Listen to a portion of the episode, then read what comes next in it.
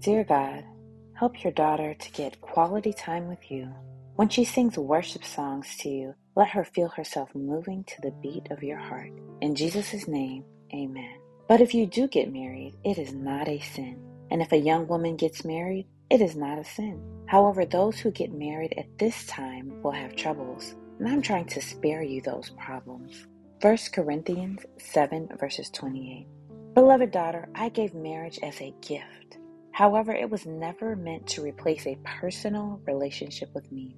The love of a husband, no matter how great, can never satisfy your soul the way that I can. I know your heart, and I know how to meet your every need. I know how to put a melody together that makes your soul sing and your spirit dance. I want you to enjoy, love, and honor your husband always, in good times and in bad. But most of all, I want you to seek me first and continue to give me first place in your heart. I promise I will give you the love you long for. Love your Heavenly Father.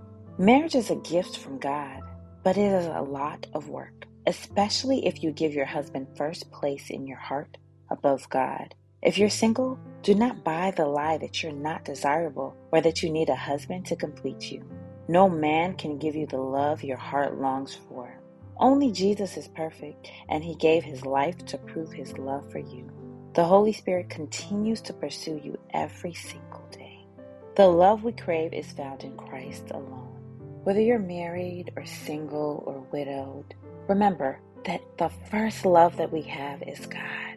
When we understand how much God loves us and we truly tap into the love that God has for us, we are able to love our spouse, our husband, the people around us to the upteenth degree. So remember, the love you crave is the love from God. The love you crave is not the love from another person, another human. Tap into the love that God wants you to receive and pour into your soul and spirit.